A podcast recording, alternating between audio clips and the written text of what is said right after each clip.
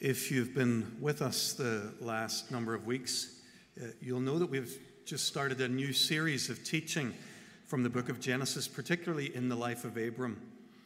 And in the first few episodes, we met a man who wants to live by faith, has proved faithless, but has been restored as he's experienced God's amazing grace. Whenever you're a, a preacher, it's always encouraging when somebody gets in touch to say how God has spoken to them through the word as we've been uh, teaching it here in church. Here's a message I received this Sunday.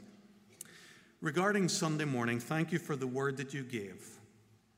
I'm truly amazed that in spite of my many failures and mistakes, that the Lord continues to be at work in my life. If I was the Lord, I would have put me to one side as a reject by now. But His grace is always at work in me and for me. Beautiful, endless grace. Isn't that just great? God showed grace to Abram, and He shows grace to us. Why does He do that? I probably said it in passing last week.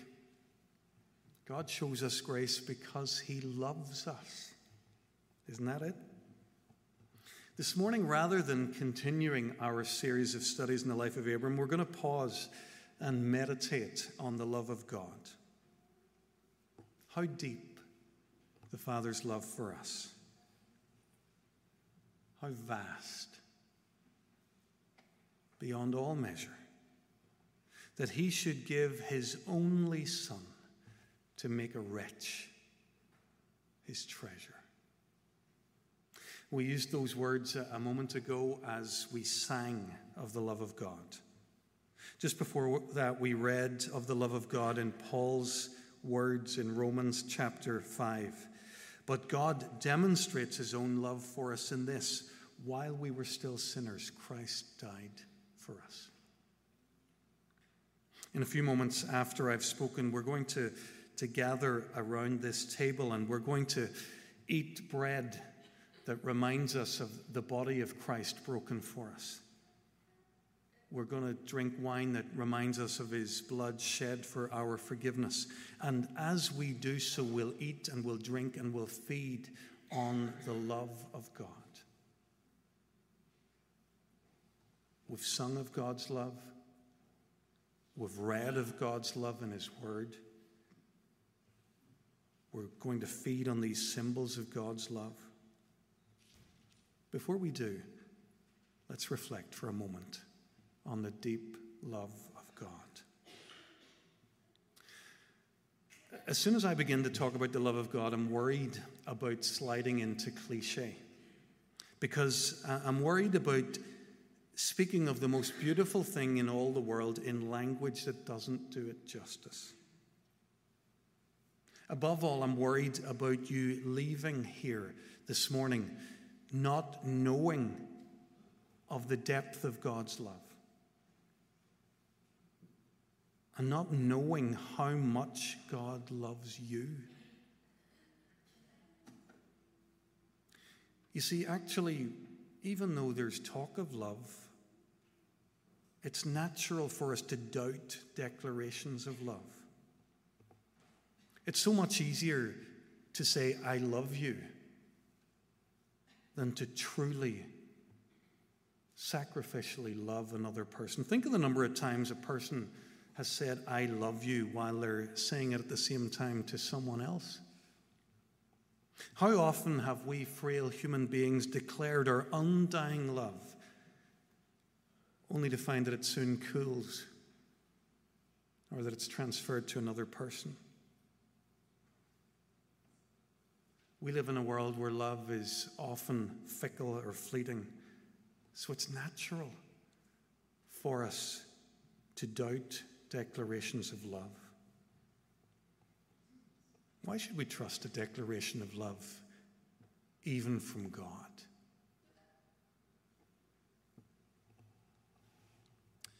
Paul helps us with this question in the passage we read. I hope you have it open before you Romans chapter 5. In chapter 4, he's reminded the readers that Abram is justified, was justified by faith. In chapter 5, he tells us, verse 1, that those who, like Abram, have put their faith in the living God have been justified by faith, have peace with God through our Lord Jesus Christ.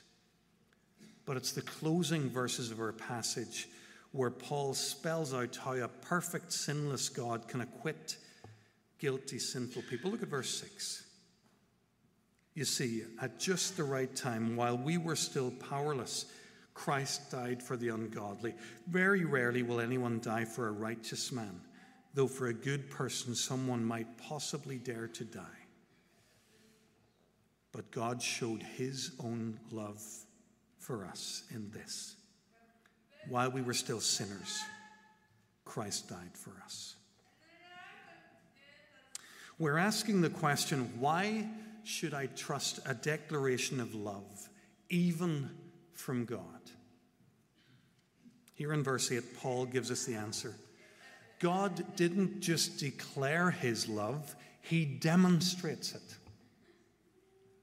The Greek in verse 8 is very, very strong. In another version of the Bible, it's translated like this God shows and clearly proves his love for us by the fact that while we were still sinners, Christ died for us. Friends, when we gather around this table to remember the cross of Jesus Christ, the love of God towers over us. We've come this morning to the place where God's love is proved once and for all. Do you doubt the love of God? Not, not here, you won't. Not at the cross. Do you doubt that He loves you? Come. Come to the foot of the cross of Jesus Christ. I want to spend the rest of our time reflecting on the depth of this love. In the final analysis, the essence of love is, is giving something to another person giving ourselves for them. And the depth of our love is measured by two things. It's measured on the one hand by the, the cost of the gift that the lover gives, and on the other hand by the worthiness or unworthiness of the one who receives the gift.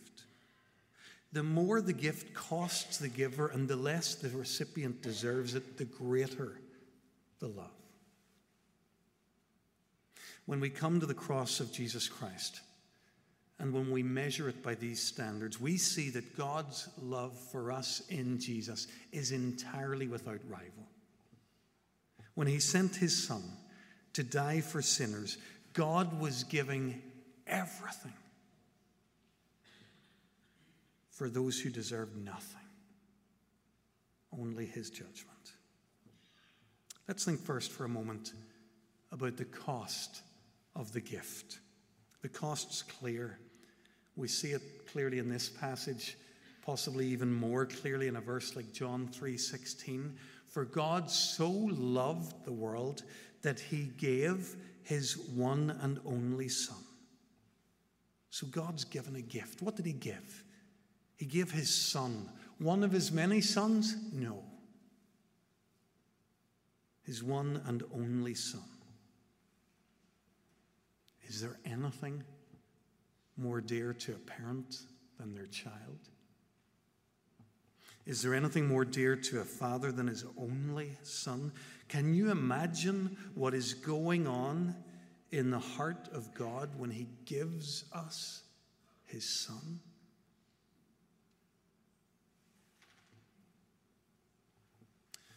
Paul draws further attention to the scale of God's gift when he uses the name Christ here have a look, verse 8. Christ isn't Jesus' name, it's a title. A title based on the Greek Christos, meaning the anointed one, uh, a translation of the Jewish word Messiah. So it's a term of great, great dignity. It's Paul's way of reminding us that the, the Son who is given is also the Messiah, the King of Israel, the King of all kings.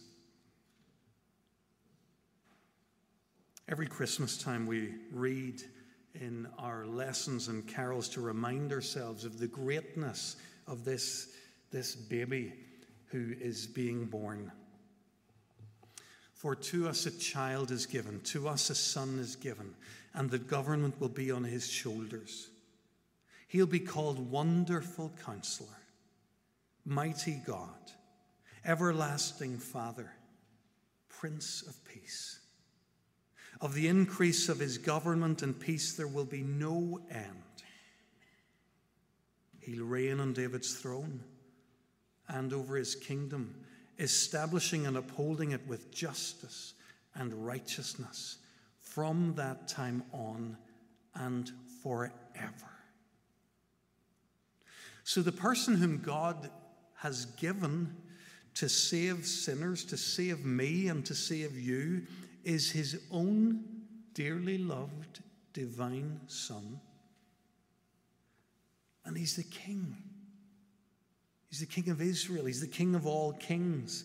Just a few weeks ago, as we reflected on the parable of the vineyard in Luke's gospel, we remembered how God sent many other people into the world. Over the years, He'd sent many prophets. Scriptures tell us often of Him sending a messenger, an angelos, an angel into this world. But now, when it comes to the most important task of all, to save sinful people, it's not a prophet or an angel. Now, to demonstrate his own love for us, he sends his one and only Son. God gives us his Son, God gives us him his very self. The unimaginable cost of the gift shows the depth of the love. His love for me and for you. As we continue to think about the cost of God's gift, think with me now about the nature of the death of Jesus Christ. You've read the biblical accounts of the crucifixion. Depending on what age you are, you might have seen different visual accounts as people have made movies uh, about the, the death of Jesus. I remember seeing Mel Gibson's Passion of the Christ. You'll know the horrific nature of the death that Jesus Christ died on the cross in our place. When we think of Christ's suffering, the scale of the sacrifice increases again. God doesn't just give his son, he, he, gives his son over those who will delight in, in stripping him, in mocking him, in whipping him, and of tearing him apart limb from limb. God's only Son, King of the world, abused and executed by men.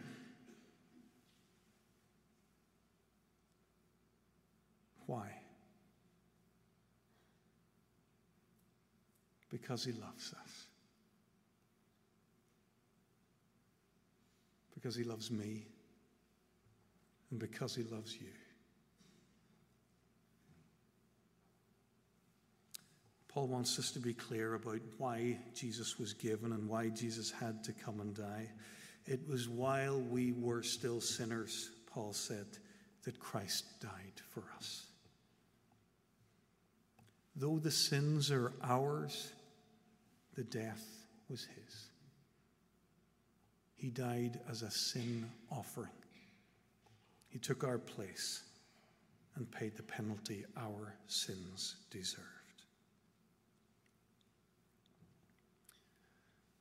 Can we trust a declaration of love, even from God? Just look at the depth of his love demonstrated in the price he paid, sending his son, the Messiah, to the cross.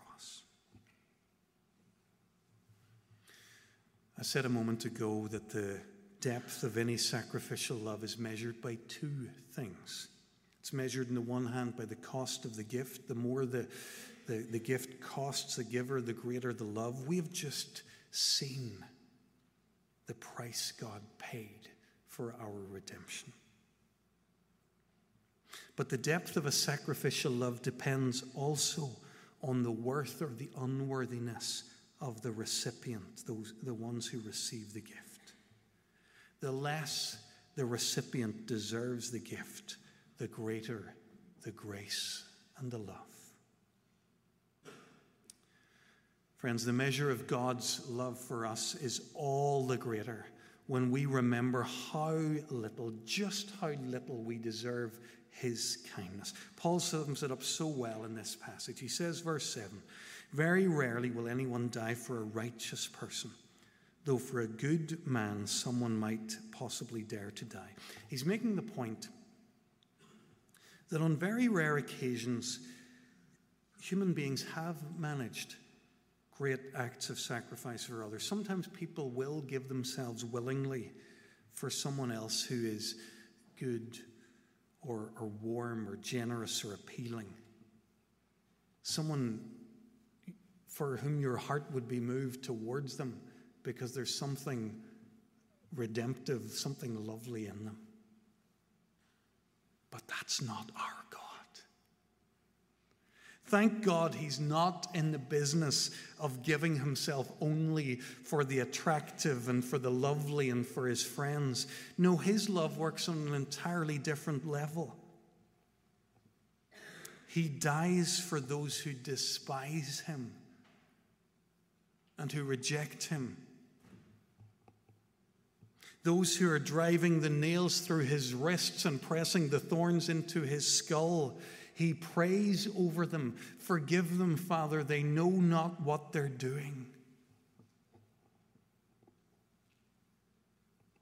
But God demonstrates his own love for us in this. While we were still sinners, Christ died for us.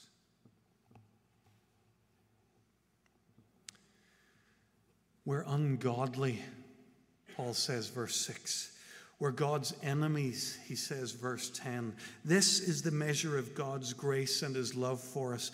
God gives his own dear Son, not for his friends, but for his enemies. He loves us while we hate him. We deserve nothing from God but, but his punishment and instead of punishment, he gives us the life of his son. Can we trust a declaration of love even from God? Just look at the price he paid, sending his son to the cross, and look again at how little we deserved his gift.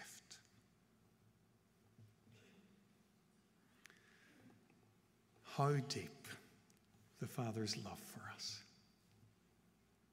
How vast, beyond all measure, that He should give His only Son to make a wretch His treasure.